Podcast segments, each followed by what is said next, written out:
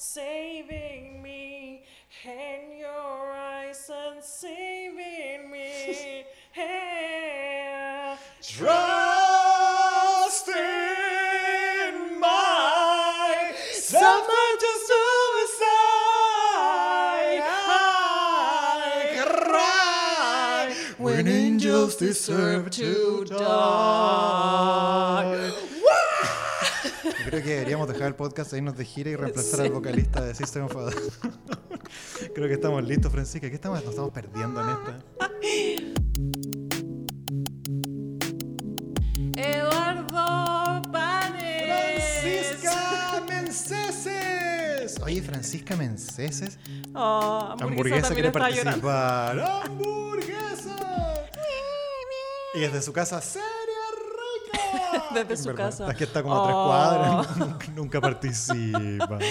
Para cereal no alcanza. Ni guau, güey.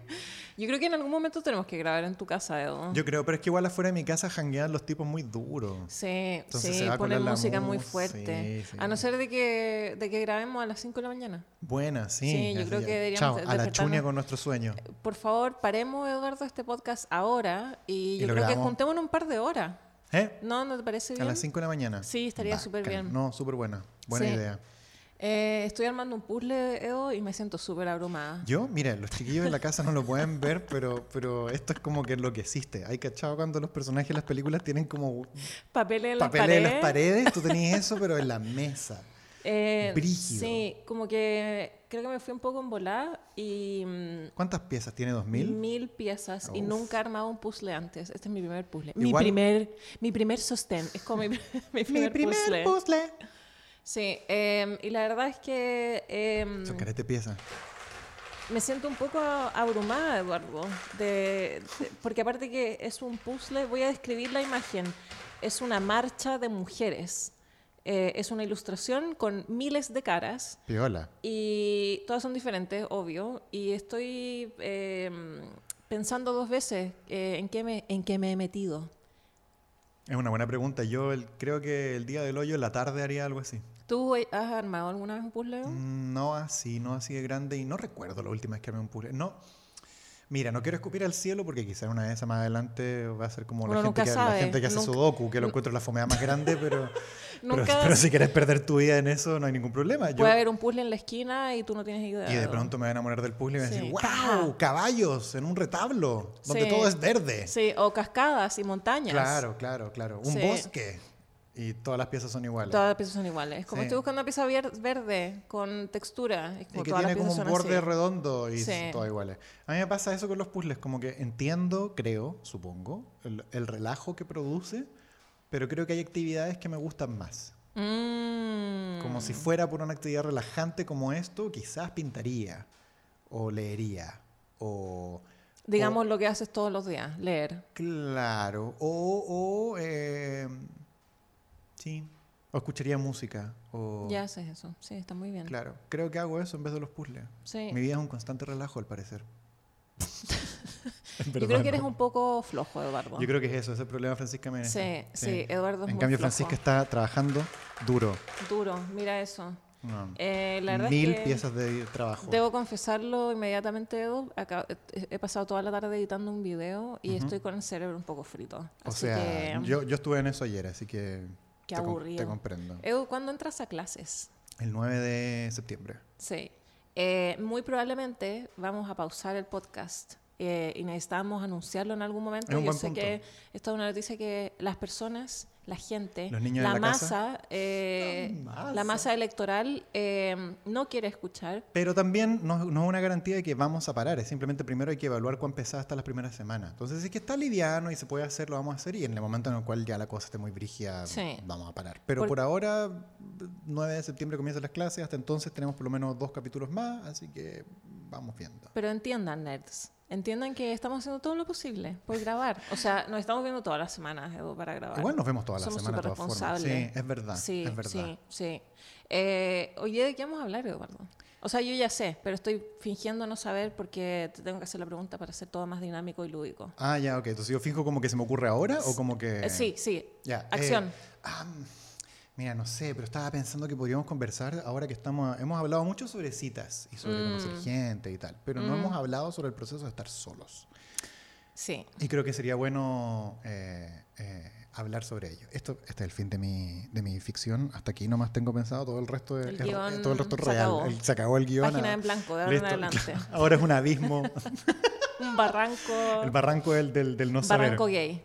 Que no, es, no hay que confundirlo con el barranco de no saber. Claro. Sí, ¿Tú estás en el barranco gay? sí, absolutamente. Yo estoy en el barranco de no saber. Ah, lo que se viene. Es como el barranco aledaño, la verdad. Es el, yo creo, el barranco yo, yo creo, yo creo que, yo creo que son, es como un, es como un, es como una, la cumbre de una, de una pirámide y el, el barranco está por todos lados. Entonces Ah, diferentes perfecto. zonas de barranco, pero, Sí. pero o como un, o como estar en un poste muy alto y al final para donde te caigas son distintos barrancos, pero son el mismo. Uno cae, al fin y al cabo. al final para abajo es el camino. Solo para abajo. Solo para abajo. Ojalá que te vaya bien. Edo, ¿hace cuánto que tú no estás soltero? Eh, desde que empezamos nosotros, desde hace 13 años. Wow. ¿Y antes de eso estuviste soltero mucho rato? Un o- año. Ah, igual, bien. Solo, solo eh, he descubierto alrededor de mi vida que por lo general mis procesos son de un año entre una relación y otra. Ok. Se ha cumplido hasta ahora, hasta este momento de mi vida, no como reloj, pero casi como reloj. Wow. Es aproximadamente un año. Mira Sí. tú, ¿ah? ¿Y tú, Francisca Meneses? Eh, O sea, yo sé la respuesta, pero o sea, en la obvio. casa no. Eh, o sea, la última vez que estuve soltera fueron dos semanas. Eh, yeah. entre, entre tú y el- la otra persona con la que salí. El, an- el antes de yo. El antes de, de Eduardo. Bueno, Eh, y antes de eso, la verdad es que no, tampoco estuve mucho tiempo soltera. tú Estuve un nunca has sido muy buena para meses. estar soltera. ¿eh? No, eh, como que estaba evitando descubrir algo de mí. No sé qué es. Oye, ¿qué, qué habrá sido esa cosa, Francisca? no, no sé. Yo creo que hay algo ahí que Yo mirar. Creo que es un hobby. Yo creo que es mi amor por los puzzles. Yo creo. sí. Eh, y la verdad es que hace mucho que no estaba soltera, Edo. sí, po. Y ha 13 sido años, 13 digamos. años. Y es fascinante estar soltera nuevamente. ¿Qué te ha llamado la atención? A ver, sí, ok, partamos por ahí. ¿Qué te ha llamado la atención del proceso de estar soltera? De partida no es como que ahora lo podemos hacer mucho, pero el acto de salir a la calle y mirar gente y decir, oh, puedo hacer lo que quiera. no era como que antes... Pero, ¿puedo hacer lo que quiera como puedo salir con una pistola a matar gente? ¿O Eh, puedo- sí, absolutamente. No, pero ponte tú, puedo eh, coquetear libremente. Sí. Cosa que cuando estábamos juntos era como, o sea, yo creo que algo de lo que me gustaba de la relación que teníamos, Edo, era que era- éramos muy buena onda en ese sentido, permisivos con que yo creo que coquetear siempre fue- lo vimos como algo saludable, Sí. mientras la persona con la que estabas coqueteando supiera y tuviera claro que no iba a pasar nada. Y, yo que, creo y que- y claro, y que esté en una relación y que esté casado o casado en mi Exacto. caso y que, y, que, y que parte del coqueteo es simplemente un acto como de, de decirle a la otra persona que es, es bonita o se ve bonita y que en Exacto. un mundo ideal en No el cual están en jotear. condiciones uno podría estar junto con esa persona, pero no va a ocurrir nunca. Exacto. Ujú, Y no yo es creo jotear, que en claro. ese sentido me gusta mucho el término jotear en chileno porque es cuando uno entra como en un territorio un poco más, eh, ¿cuál es la palabra? Eh, depredador o... El jote es un pájaro que hay en Chile. De ahí viene el término jotear.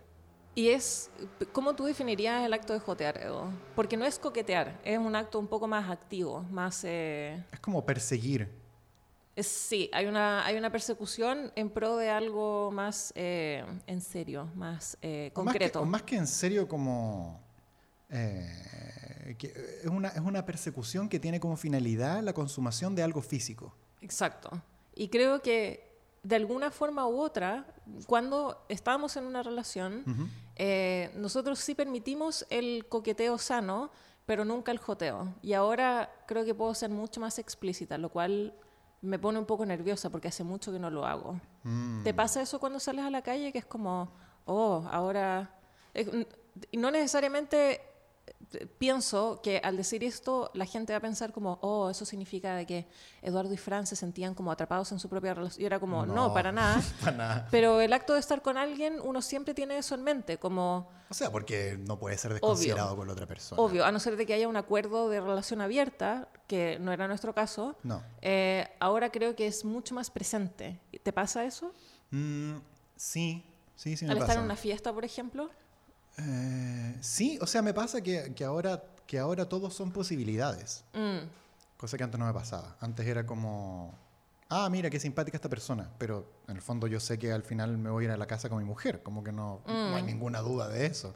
Tampoco hay una intención jamás de, oh, conocí a una niña linda en una fiesta, Mm, me pregunto si dejo todo abandonado por la niña linda de la fiesta, como que no, no tiene ningún sentido eso. Igual, al mismo tiempo, me he dado cuenta de que eh, como la idea de voy a ir a una fiesta y va a haber alguien bonita y como que, uh, puede que pase algo, como que no, no es muy real. No me, ¿En qué pasa, no me pasa. Y me ha, me, me ha tocado ir a fiestas en las cuales hay una chica que se ve bonita y como que claramente me da señales de intención de que si yo voy y ah, hago el empuje, va a pasar y, no lo he hecho. No, no es una actividad que me sienta tú. cómodo. Mm.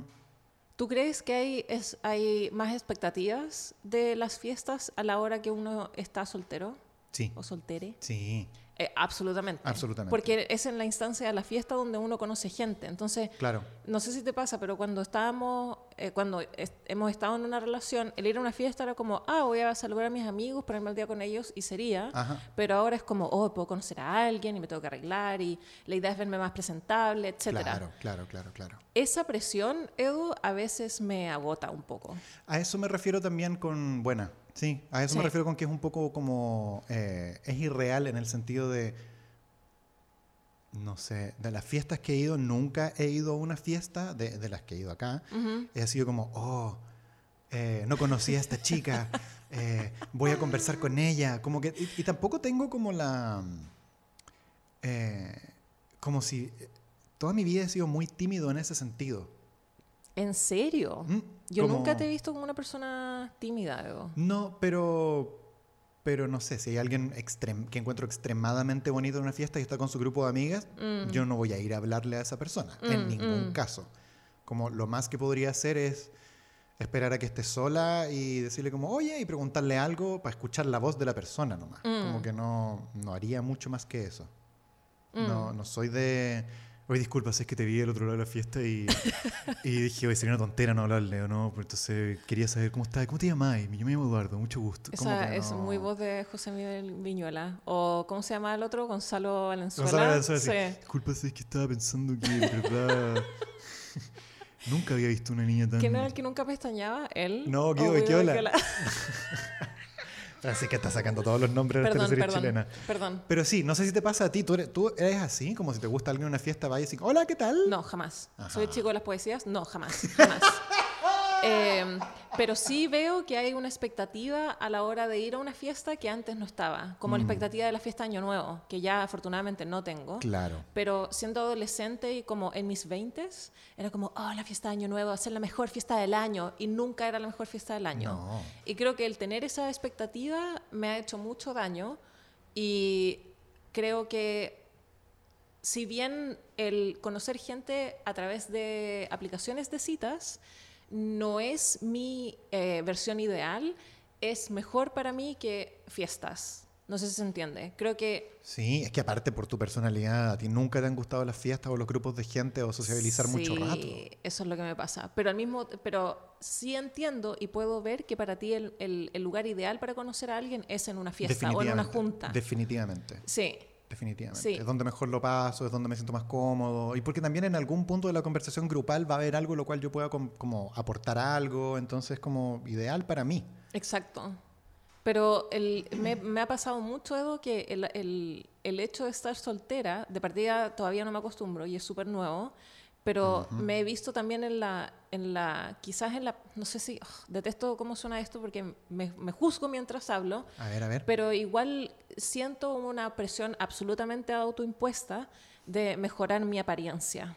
Yo O el- también, totalmente. o la percepción que tengo de mí misma. Totalmente. Porque, por ejemplo, cuando estábamos juntos, era como, ay, no importa que esté peluda y que no me depile, como da lo mismo. Y si bien ahora también me da lo mismo, eh, sí hay una, eh, una preocupación de decir como, ok, ¿qué es lo que se estila, por ejemplo, a la hora del el vello público, por Claro. ejemplo, a la hora de salir con alguien? Que yo sé que es una presión que los hombres no, afortunadamente no sienten y O sienten sea, de- mucha envidia. Bueno. Eh, Pero acá, por ejemplo, una de las primeras cosas que averigüé cuando, esa- eh, cuando estuve soltera o cuando eh, Yo no empecé a salir. esto, Francisca, y esto, esto es como de todo el mundo, ¿En o solo de las mujeres. No, al, al menos, y sabéis que me, me da mucha risa porque un grupo de amigas me acaba de preguntar lo mismo, como, oye, Fran, eh, uno cuando sale mujeres, ¿cuánto uno se depila?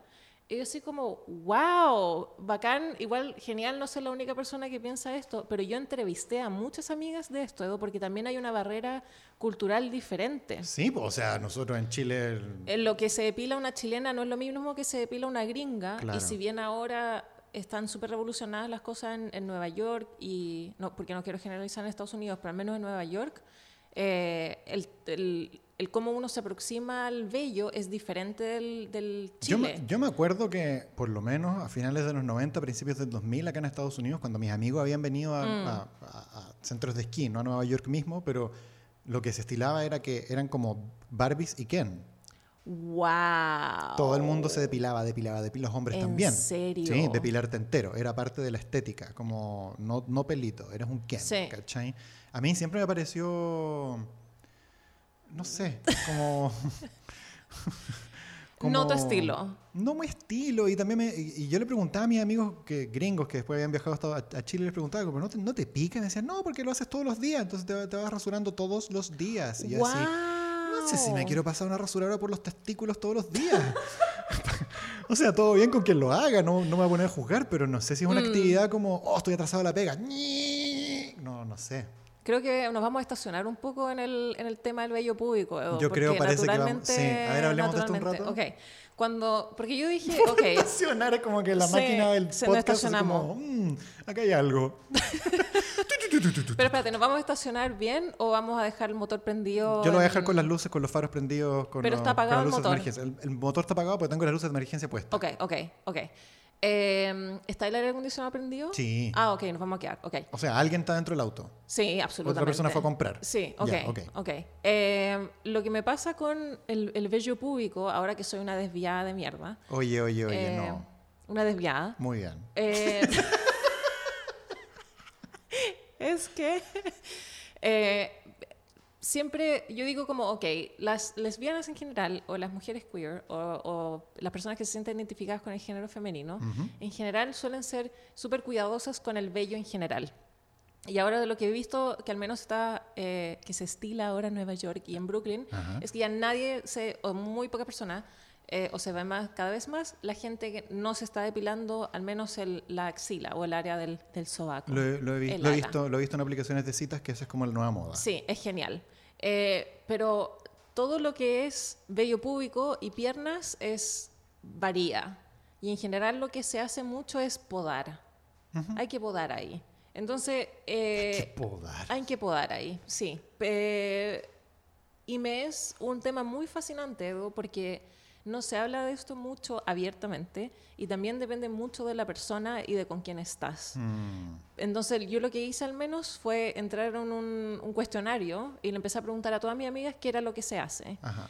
Y como siempre, todo varía, Ajá. porque hay mujeres que se depilan completamente, hay personas que no se depilan, hay personas que solo se podan, hay personas que se rasuran, pero en general el rasurar no es muy bien visto. ¿Qué, ¿A qué te refieres con el rasurar? Rasurar es, es agarrar una gilet o, Ajá. una, o un, cualquier tipo de navaja y cortar el pelo de raíz. Ah, ok. Ah, ah, Literalmente rasurar. Ya pensé que era una expresión como podar que te refería Ah, no. a que. ok. En general, cuando uno eh, su- eh, suele Te pasáis la remover presto barba por ahí. Te pasáis la presto barba por ahí. Eh, pero al menos eh, de lo que yo he conversado con otras queer, es que el rasurar suele ser doloroso, porque en el día uno todo es bien, pero en el día dos, a la hora de hacer sexo oral, es muy doloroso. Es como darle un beso a una persona que tiene barba. Sí, pues me imagino. Al segundo día causa demasiada irritación. Entonces, en general, todo lo que es rasurar no, no es muy preferible en esa área. Claro, claro. Es mejor como una poda. Es mejor o no, eh, o- o no depilar y podar o eh, hacer algún tipo de depilación un poco más permanente a largo plazo, como cera o como depilación láser, etc. Claro, claro, claro. Solo por el tema del dolor Me imagino. eh, para la otra persona. Pero no sé si esto es una pregunta que entre hombres se hace, como, oye, como, eh, como le he preguntado a algunos algunos amigos tuyos como que hacen antes de una cita No. o qué es lo normal. No, no preguntaba nada de esto. O por ejemplo, quién paga la cuenta. ¿De una salida? Sí. A media, siempre yo. ¿Sí? Sí. Tú lo dices. No, pero llega la cuenta y como que se asume. Yo lo asumo. Ah, interesante igual. Yo lo asumo. Pero al mismo tiempo, como siempre asumo que vamos a, a dividirla a medias, me, me, esto es, esto es- estos son mis sucios trucos, pero me preocupo de yo pedir cosas más baratas que la otra persona.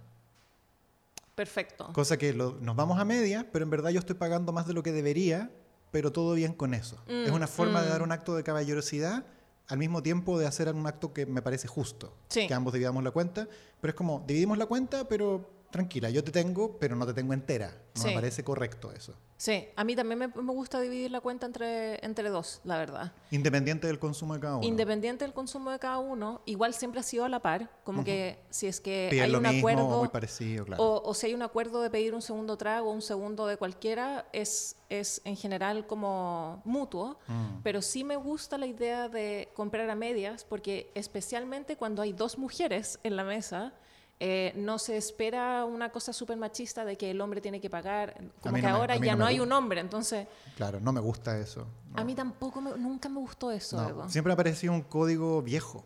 Sí. Como, porque también es, es como de la época en la cual el hombre generaba dinero y la mujer era como la princesita que se quedaba en la casa. Y ahora Sí. es como, loco, eh, hace años que decidimos que la mujer se incorporara a la fuerza de trabajo.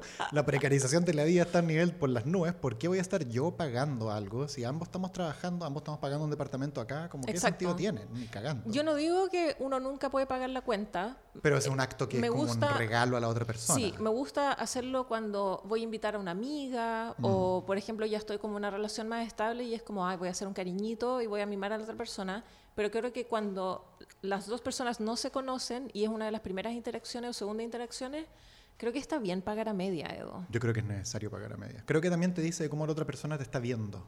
Mm, mm. Si te pone mala cara porque estoy pagando a medias, es como, ah, listo, parece que no, Parece que no. parece que no va por acá la cosa, ¿cachai? Sí.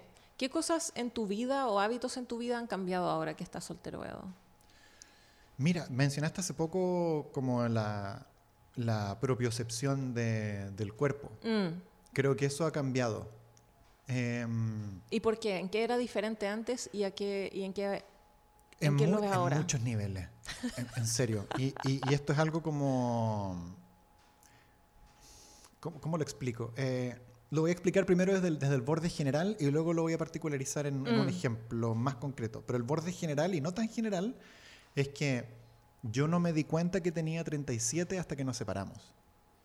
Oh, sí. Yo en mi mente, yo era. Yo dejé de, de estar en el, en el, en el, en el marketplace, como en el, en, el, en el mercado, a los 24. Mm. Y desde los 24 a los 37 yo pasé así, ¡piu! como un tubo, y de pronto me encontré, oh, wow, tengo 37, las chicas de mi edad están pensando en casarse y tener hijos, Mm. y, y, y- y ya, no, ya no es bien visto que, no sé, pues que ya no puedo invitar a una niña de 21 años a salir, ¿cachai? Como eso Mm, es- ¿Qué estáis haciendo? ¿Qué te pasa? Como que esa diferencia, al darme cuenta de, oh, de pronto en la aplicación de citas hay un montón de niñas que me quedan lejos del marco de edad. Sí. Como que no me sentiría como, oh, te presento a mi polola, y llega una niñita que está entrando a la universidad, sería Sí. como, mm, Es, amigo, es tienes lo que los problemas". gringos dicen reality check. Claro. Ese es, el, ese es el primer borde. El borde de darme cuenta que tengo 37 llegó cuando nos separamos. Dije Mm. como, ok, soy adulto Mm. y, y tengo que hacerme cargo como adulto de un montón de cosas. Y el segundo nivel fue... em, creo que, creo que el, el deporte o el, o- o- o el hacer ejercicio o el empezar a contemplar como la visión externa también cambió. No, o sea, cuando, cuando uno está con alguien, yo ondulo, ondulaba fuertemente entre como descuidarme y volver a cuidarme, descuidarme y volver a cuidarme, como no hacer nada de engordar, o ir al gimnasio, adelgazar, no hacer nada de engordar, como Mm. yo siempre he sido muy bueno en estas subidas y bajadas de peso. Pero, pero, pero caer ahora en la soltería es encontrarte con que hay todo un mercado de gente que está mucho más como Tonificado. mucho más eh, tonificado que tú. sí. De partida es muy heavy ser de, no sé, pues yo, yo mido 5 pies con 7 inches, un metro 71. mm. Y, y en las aplicaciones hay un montón de personas que es como nadie bajo 5 pies con 8 inches. Y es como, ah, buena, vale, bacán, ¿cachai? como que hay un, hay- comienzan a aparecer reglas del cuerpo que no estaban explicadas antes. Y Mm. empezar a darse cuenta como, oh, no soy lo suficientemente alto, no soy lo suficientemente rubio, no soy lo suficientemente musculoso, tonificado. Mm. Como que tengo otras cosas. Puedo ser divertido, puedo hablar de Hegel, como que puedo hacer otras cosas, ¿cachai? Pero no, pero no voy a hacer un montón de cosas que no puedo hacer. Pero sí Mm. puedo estar más flaco. Entonces empezar a hacer ejercicio, empezar a preocuparme de mí, como empezar a comer mejor, ordenar como ciertos horarios, Mm. mantener la casa, cosa que en cualquier momento puede venir alguien a la casa y no Sí. que era algo que cuando estábamos juntos era como, ah, la casa, ok, puede pasar unos dos días los cuales está el desastre y ordenamos al tercero, da lo mismo. Mm. Pero ahora es como, no, en cualquier momento puede que me inviten a una fiesta o pase algo o venga alguien a la casa y tengo el desastre, no puedo. Obvio. No puedo hacer eso. Ese Sí. tipo de cosas me han ocurrido. Me pasa lo mismo. ¿En serio? Cuéntame. Sí. No, lo mismo que tú, como a la hora de tener una cita, incluso no es como, ay, voy a tener sexo con la persona, pero es como, de repente tiene uno quiere con- extender con- la velada Sí, y es como, es. hoy tengo un vino en la casa, vamos, sin ninguna, sin ningún miramiento, sin Exacto. ninguna intención. Eh, y es importante tener un lugar bonito al cual recibir a alguien porque tu espacio, al igual que tu círculo de amigos, es muy decidor de la persona que eres y eh, tu personalidad y si vas a congeniar con esa persona. Y me pasó exactamente lo mismo, Edo, también con eh, el ejercicio. La verdad es que yo siempre he sido... eh, Tú eres me- más ordenada con los ejercicios que yo. Sí, me, me he preocupado en general de, de- no sé si de tener un buen físico, porque no lo hago necesariamente para bajar de peso, pero digo como, ok, me gustaría eh, llegar a, a la vejez, de, ni siquiera de forma digna, pero de forma saludable. Claro. Eh, pero de lo que sí me he dado cuenta, Edo, es de la ropa. Porque, De la ropa. por ejemplo, me, me he dado cuenta que el uniforme que he estado usando durante estos últimos años de mi vida, desde que llegamos acá, ha sido uno súper funcional y como no tengo que pensar eh, cómo me tengo que vestir a la hora de ir a trabajar porque sé exactamente qué tengo y qué me puedo poner y en qué combinaciones lo, lo- lo puedo hacer. Claro. Pero ahora de pronto es como, ok, necesito una, un atuendo para una primera cita. Sí. Y me he dado cuenta de que si bien tengo un par de esos atuendos, ¿Qué pasa cuando, se te, cuando, cuando los cuando empiezo a repetir o cuando o co- como que me veo usando el mismo para la primera cita y eh, me empiezo a pensar como, oh, ¿será esto demasiado producido o de- será demasiado arreglado? ¿Qué pasa si la otra persona no va tan arreglada y yo soy la única arreglada? O por el contrario, ¿qué pasa si yo voy súper casual y la otra persona no? Me pregunto mucho también qué va a decir la ropa de mí, porque tengo eh, atuendos que son súper, entre comillas, no, no sé si extrafalarios, pero son, como ya tengo el pelo rosa, rosado, eh, si es que me pongo algo que va en otro color brillante, igual es chocante. Claro, igual es como personaje principal de un juego de video. Exacto. Entonces es como, ok, quiero ser el personaje principal hoy en esta cita, no sé. Claro, claro. Entonces siempre como que depende- apretar pausa y te cruzas de brazos y como... tu, tu, tu, tu. Y aquí también he visto que la gente se arregla más Mm. para salir, o para una primera cita, o para tomarse un trago con alguna amiga, con alguna persona. Y me he visto con ese- esa deficiencia, como tengo atuendos que sí me gustan, pero como estoy conociendo mucha gente, hay veces en que me veo corta en ese sentido. No sé si te pasa lo mismo, Sí. que uno no tiene... Yo igual tengo, uno- yo tengo como cuatro buenas pintas para tú- primera cita y eso es todo. Y cuando se me ensucian tengo que ir a lavar la ropa. Sí. Pasa lo y fingir que mismo. tengo un gran armario que en verdad no tengo. Sí. Tengo muchas, pol- tengo muchas poleras. Lo que pasa es que yo transpiro mucho. Polera es camiseta. Camiseta, tengo muchas, muchas. Y con cerro. Y las voy rotando y las voy usando y todo. Pero tengo como cuatro, como dos camisetas bonitas y dos, tres camisas buenas. ¿Cuál es tu fórmula de un, una- un atuendo, de una pinta, como decimos, eh, perfecta para una primera cita, Edo? Que pueda transpirar y no se note que estoy transpirando. Ujú. eh, que no me quede abultada en el estómago. Incluso ahora estoy flaco, pero la ropa que es abultada en el estómago molesta cuando uno toma o come. Sí. Eh, y que me permita sentarme sin sentirme incómodo. Mm. Creo Porque que tú dijiste que gran parte de tus citas son en parque. son en parque o, o ir a... Claro, la gran mayoría han sido en parques, pero también como ir a tomarse algo a un bar, por ejemplo. Mm. Y sentarse en un bar como si es que, si es que me siento y me siento incómodo, si, si me siento en, en ambos Sí. sentidos, eh, voy a estar como observándome todo el tiempo.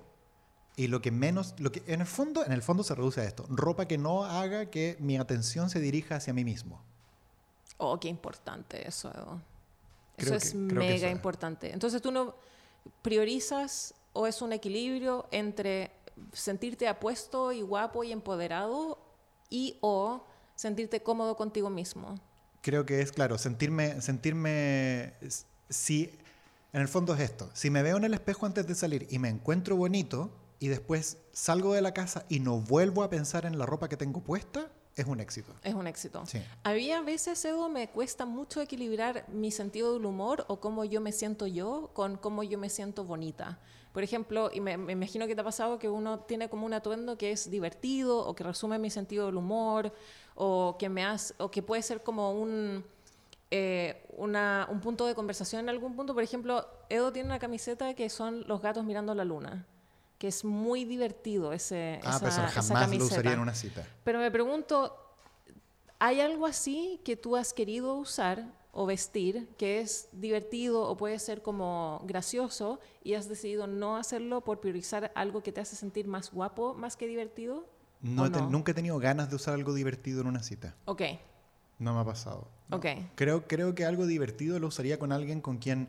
Porque al final de la cita no me interesa como traer mi sentido del humor y forzar la conversación hacia donde yo considero que es divertido. Mm. Prefiero que si entre ambos descubrimos que tenemos un sentido del humor parecido, bacán. Mm. Ojalá, ojalá siga para adelante y en algún punto te va a mostrar mi polera de los tres gatos Keyboard Cat aullando a la luna. Va a estar súper divertido. Pero entre medio de eso prefiero mostrarme como más neutro. Exacto. Una, una, una presentación más neutra de, de- de mi estilo. Si es, que, si es que puedo llamarlo estilo. Mm, mm. Pero me llama la atención que, que hayas dicho lo de, lo, de, lo de la funcionalidad y cómo eso iba en- como a diferencia de sentirte bonita. Mm. ¿Sientes que necesariamente están en contraposición o ha sido una contraposición y estás pensando en cómo cambiarla? ¿Cómo... Es que depende mucho de eh, cómo me siento ese día, porque hay veces en Claro. que necesito priorizar o me gustaría priorizar más en sentirme cómoda y hay veces en que me gustaría priorizar el sentirme sexy o bonita. Y creo Mm. que eso está muy de la va muy de la mano en el cómo me siento en ese día. Hay veces, por el contrario, en que estoy tan insegura que incluso vistiéndome bonita, estoy insegura de haberme Uf, vestido bonita. uf, sí. ¿Te pasa eso? Que Sí. es como, oh, me siento incómodo. Esto es, un, es, un- es algo que me he puesto muchas veces, pero aún así me siento no yo o inseguro, etcétera. Sí, a mí, porque tú, esta semana no he hecho ejercicio, nada, ni un día. Hace una semana y media. Igual que es no- miércoles. Una semana y media que no hago ejercicio. No, pero la semana Ah, pasada tampoco, ah, entonces ok, una semana ok. y media, perdón. Y, y me empiezo a sentir feo. Mm, inexorablemente me siento como feo y gordo. Ah. Nada, nada malo con la gente con sobrepeso, todo bien contigo, pero yo me siento como menos atractivo cuando estoy así. Eh, entonces, claro, ahora si tengo una cita ahora, evidentemente voy a estar pensando y como, y de hecho ayer me pillé, iba caminando por la calle y pasé por el lado de una vitrina y me miré y dije como, estoy gordo, ¿no? Como una... Porque me Mm. sentí así, aunque no lo estaba, y me miré y dije, no, estoy exactamente igual que hace una semana y media, porque no he comido mucho más que hace una semana y media, no he hecho nada más que hace una Mm. semana y media, de hecho he seguido como bastante ordenadamente todo, como que no hay forma en la cual haya cambiado mi cuerpo, pero aún así me siento no tan atractivo. mm, Entonces, inevitablemente, eh, como decís tú, pues, hay días en los cuales uno se siente más bonito o más feo o más atractivo o no, incluso Mm. más divertido, o un día en que tengo mejor nivel de inglés que otro. Ay, como que ese es el peor. Es, ese el, es el peor. peor Es el del peor. universo. Sí, yo tuve una cita con una chica hace un rato. Y estaba ahí como en un día de inglés. Estaba en un día de inglés como la callampa. Y estaba conversando y a cada rato, no, es que él, ah, ¿cómo se dice? El, ah, ¿Cómo Oh, se dice? no. Y yo, el doctorando en literatura inglesa. ¡Doctorando! ¡Doctorando! Yo, yo, pero así como que, saca el riñón y muevo el cerebro, ¿cachai? No, Sí. terrible, terrible, terrible. Entonces, claro, hay un montón de elementos a considerar a la hora de, de, de- de la confianza en uno mismo o la confianza en la soltería. Si al final la Mm, soltería mm. como estado tiene que ver como con aceptar este tipo de vulnerabilidades. O yo- Absolutamente. yo he encontrado eso, como... Y, y- y al final también, bueno, avísame, estoy hablando mucho, No, pero, no, estoy- no. pero me he encontrado con, con que el ejercicio de volver a estar soltero ha sido un ejercicio muy bonito de poder volver a observar como cómo pienso yo el espacio de mi casa, cómo pienso yo mis rutinas, cómo armo yo una rutina. De pronto, Mm. no sé, yo he aceptado el hecho que me gusta acostarme tarde. Y eso es algo que como que por fin puedo abrazar. Yo me voy a, do- a dormir y yo empiezo a dormir a las 2 de la mañana, por lo Mm. general. Y eso es- no hay algo, no hay nada que pueda hacer al respecto, me gusta. Mi cuerpo se empieza a cansar a la una y media, dos, y de repente me duermo a las dos y media, tres incluso. Mm. Y, y eso es parte de mi rutina. Y durante el día hago otras cosas. Tengo rutinas bastante ordenadas, otras que son más flexibles, pero, pero entrar en la paz con que esas rutinas son mías Mm. y, y, y que no necesariamente por no ser rutinas como, eh, no sé, pues yo no me levanto en la mañana, así como, ah, a las 7 de la mañana Esa y, soy yo. claro, y como, uh, me tomo un vaso de agua y tomo un desayuno y pum, voy al trabajo, como que no, yo me levanto, me cuesta y todo es como, ah, y recién me empiezo a activar en la tarde, así como a las 5 es cuando estoy en mi prime o a las 7 de la tarde estoy en mi prime de funcionamiento. Mm, mm. Entonces, también es mi forma. Y ya estoy en paz con eso, pero ha sido meses de, de aceptarlo y de decir como, ok, esto va a ser, esta es la forma en la cual yo funciono y tengo que estar en paz con eso. Y claro, si me sale un trabajo en el cual tengo que ir a trabajar en la mañana, tendré que cambiarlo, pero por ahora, como eso no está acá, y de hecho este semestre voy a hacer clase a las cuatro y media de la tarde. Oh, qué buena idea. Entonces, comprenderás que mis tiempos y mis organizaciones están también en torno a eso. Y, y la- los, los horarios de la guaguita, es decir, de cereal, también están muy flexibles. Muy de lo que tú flexible. me has dicho. Sí, cereal come cuando yo despierto. A veces me despierto, pero cuando ya es muy grave. O sea, cuando Sí. ya son las once y media y ella, no sé, debe comer a las nueve, es como loco, hambre igual. ya, eh, ya es hora. Sería hora, claro. Cuando hablaste de la- del aceptar la vulnerabilidad Ujú. y, y nuestras carencias o, o debilidades, lo, lo que sea que Los significa miedos, eso. todo, todo. eh, las calilas, las mojos. las calilas, todo. La maigo. Me acuerdo que... eh, Encanamos estaba, y nos vinimos en libertad. estaba pensando, Evo, que todas o la mayoría de las citas que he tenido, el tema laboral no ha salido mucho a la luz. Y eso me parece fascinante porque para mí mi trabajo define mucho de quién soy y qué es lo que hago. Para mí también y no comprendo por qué no sale más. Y creo que no te parece extraño que la gente, o sea, quizás es como una moda o quizás esto es parte de salir con personas, pero me he visto eh, evitando la pregunta porque veo que no sale y...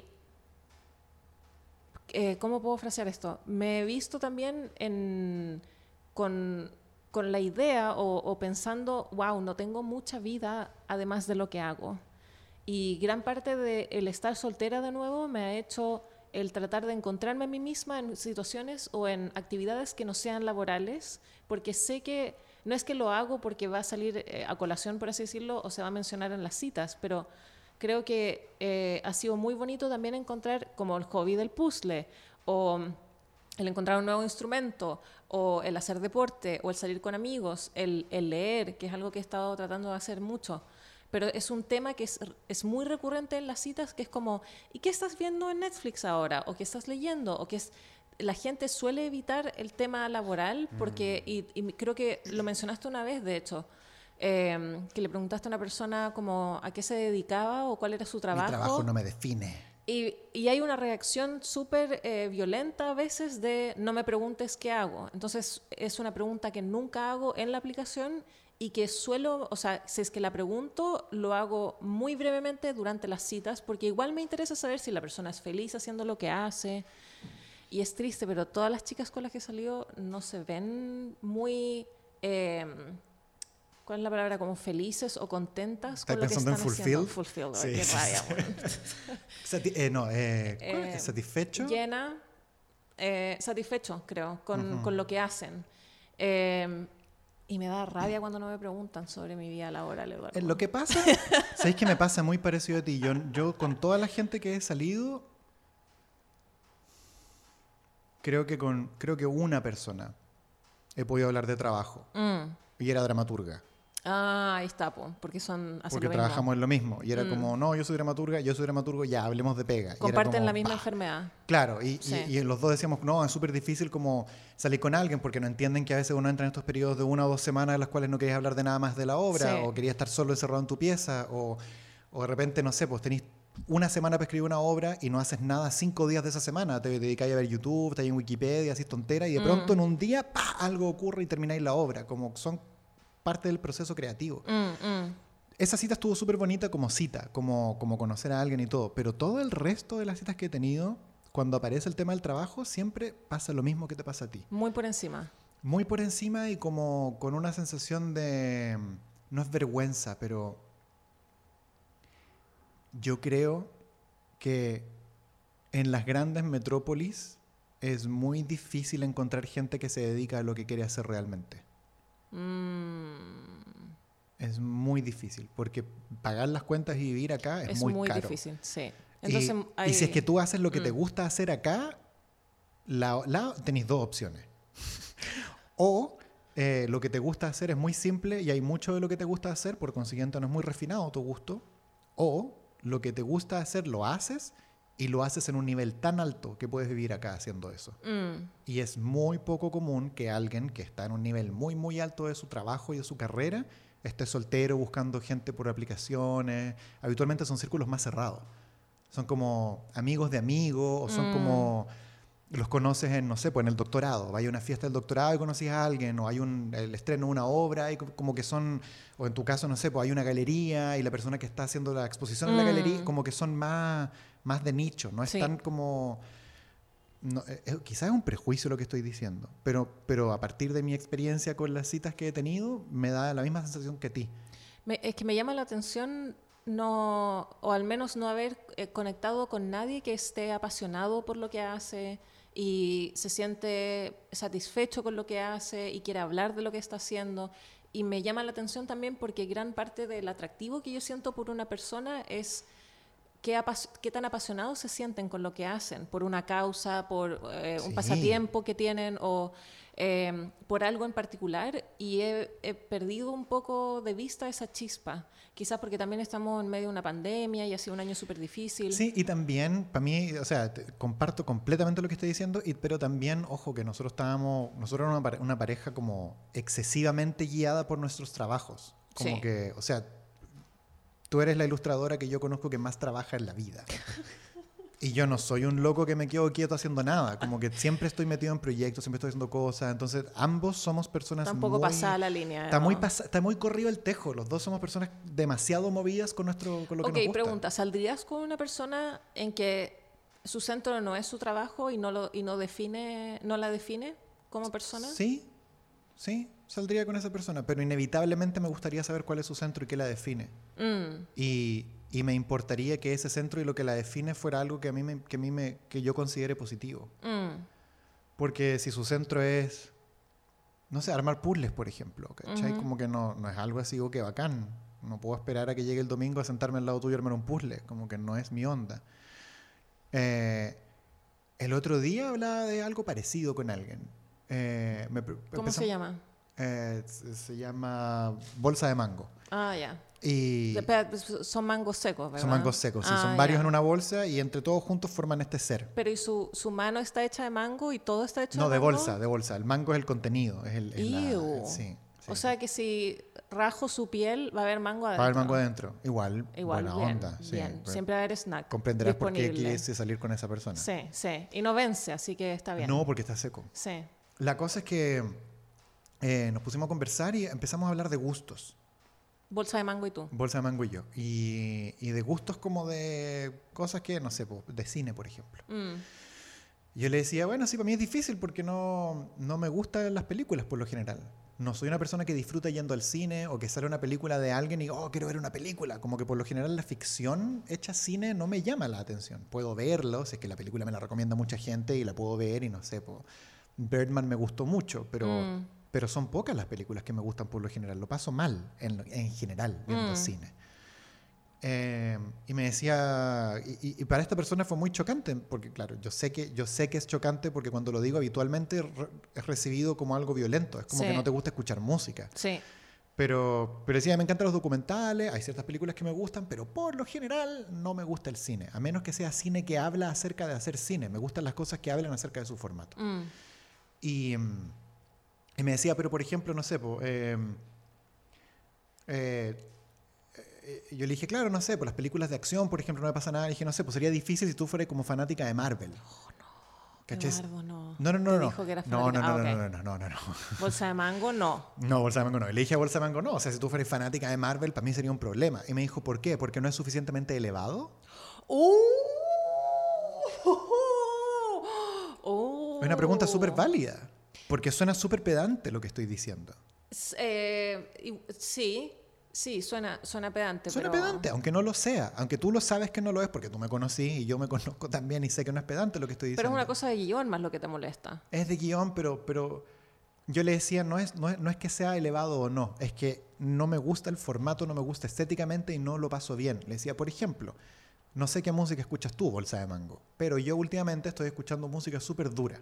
Entonces estaba escuchando, no sé, eh, post-hardcore screamo y he estado escuchando mucho black metal últimamente.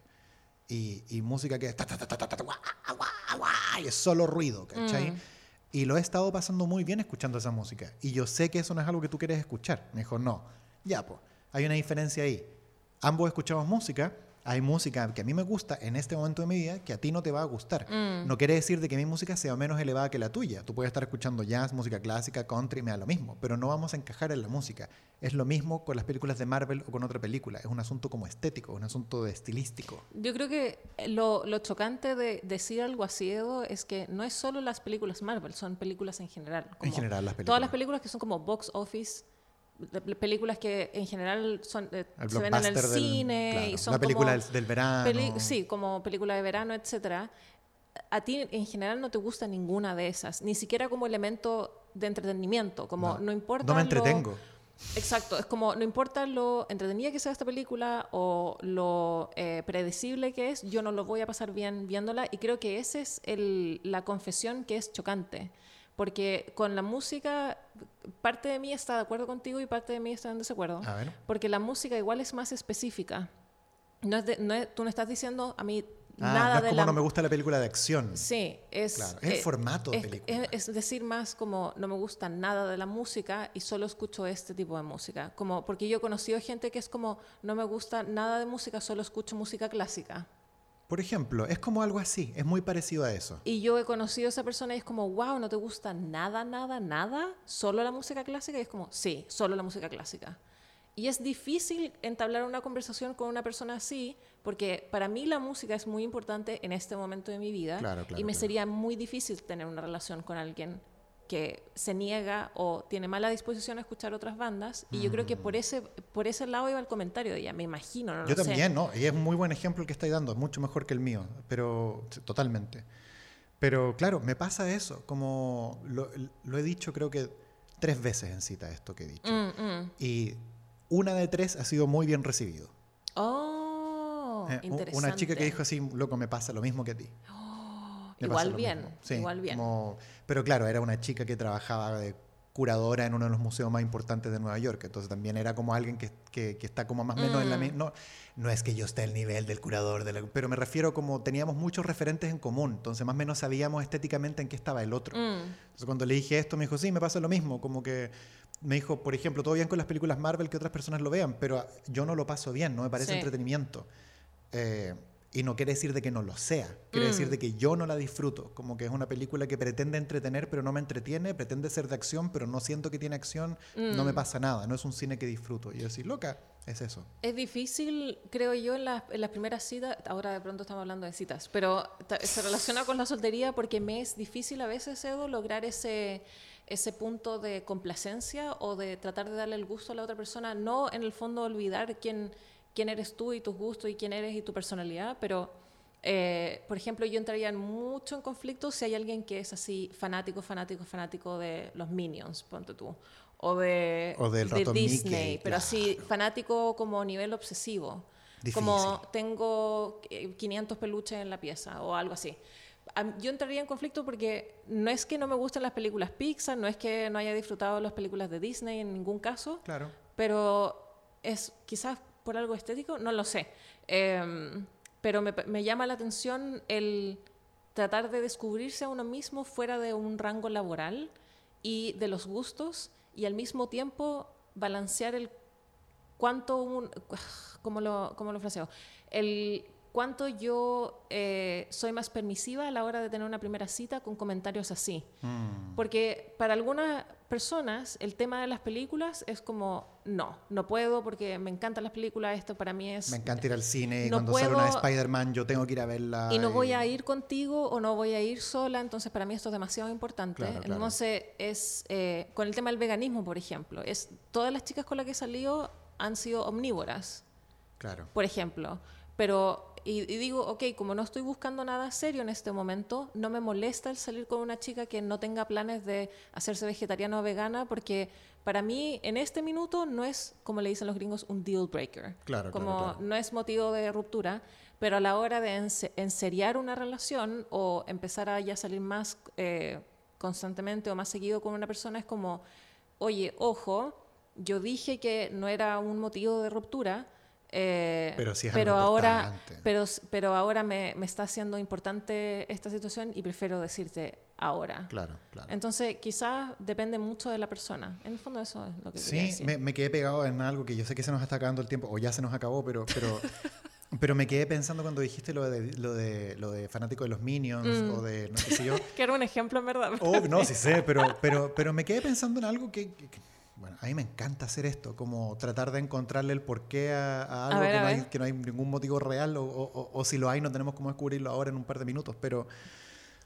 tendrá quizás, a mí me- no estoy seguro, pero tendrá que ver con la sensación de que hay un mercado detrás de algo que está guiando la estética de ese algo. A mí me pasa principalmente eso con las películas.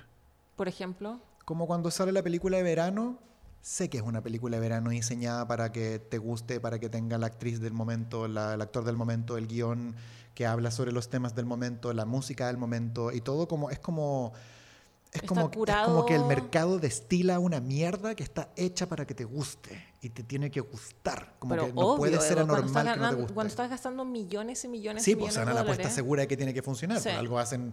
Hay un montón de gente detrás de esta cosa para que sea un producto que penetra en tu deseo y te guste, ¿cachai? Desconfío profundamente de ese ejercicio. Y me pasa. Ah, porque ves como el, el titiritero detrás de la decisión de mercado de Siento, generar esa siento película. una deshonestidad con el, con el proceso, porque siento que es un producto.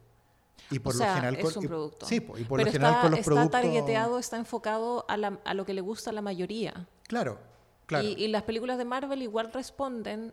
O la películas, gente o nos va a odiar por o decir que sea, Pero en general, cosa. todas las películas que son como box office responden a un, a un destilado de lo que le gusta a mucha gente. Y está súper bien. Y por eso Por existen funcionan. los tropes, que son como la- los estereotipos que deben encontrarse en todas las películas para Claro. hacer una película de acción de verano. O de lo que sea, cualquier tipo de trope de las series de. libros, Igualmente, de- nos, yo me he sorprendido mucho con, con películas que han sido catalogadas como la película popular del momento Sí. y me sorprende el guion o el giro Sí. o el, el tema de la inclusión o, eh, por ejemplo, el otro día, esto fue demasiado estúpido, pero el otro día vi la última de Yumanji. Yumanji ahora, es como una secta y tienen miles de... es una fábrica de salchichas de un James películas. Bond. Sí, es como eh, uno y dos y tres, en fin. Y el otro día en el parque estaban organizando noches de películas.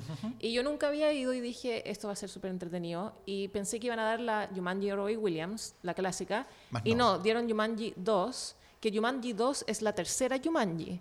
Porque ahora es como una ah, saga. como que resetearon Jumanji, Como que entonces hay una resetearon Jumanji Jumanji. 0 que Exacto. es como la 1 y ahora y es la dije, 2. oh, esto va a ser como el pico. Esto va a ser horrible, va a ser un show de mierda, etcétera. Y Edo es muy divertida. Mira, Y no es una película así como, wow, que alimenta tu alma y te hace pensar cosas. pero lo pasáis bien. Pero el cast que, que, que contrataron es excelente, tiene muy buenos chistes y me sorprendió gratamente. Entonces digo, ok, esto sí es un destilado de lo que está pensado para un público objetivo de niños y de todo lo que uno Claro. pueda querer.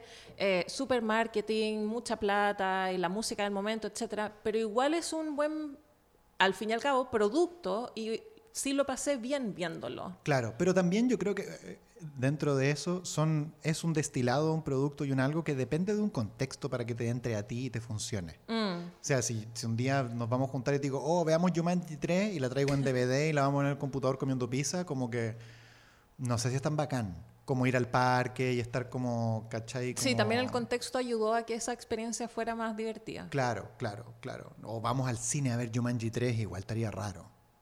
Sí. No, igual creo, que, no creo que lo pasarías tan bien debo, yendo al cine. Debo confesar que fui una vez al cine a ver la segunda de Peter Pan y, y no la recomiendo. No, Eso no, hace mucho tiempo. me igual. imagino que no. Yo creo que fui a ver Jurassic Park ¿La del celular? 2.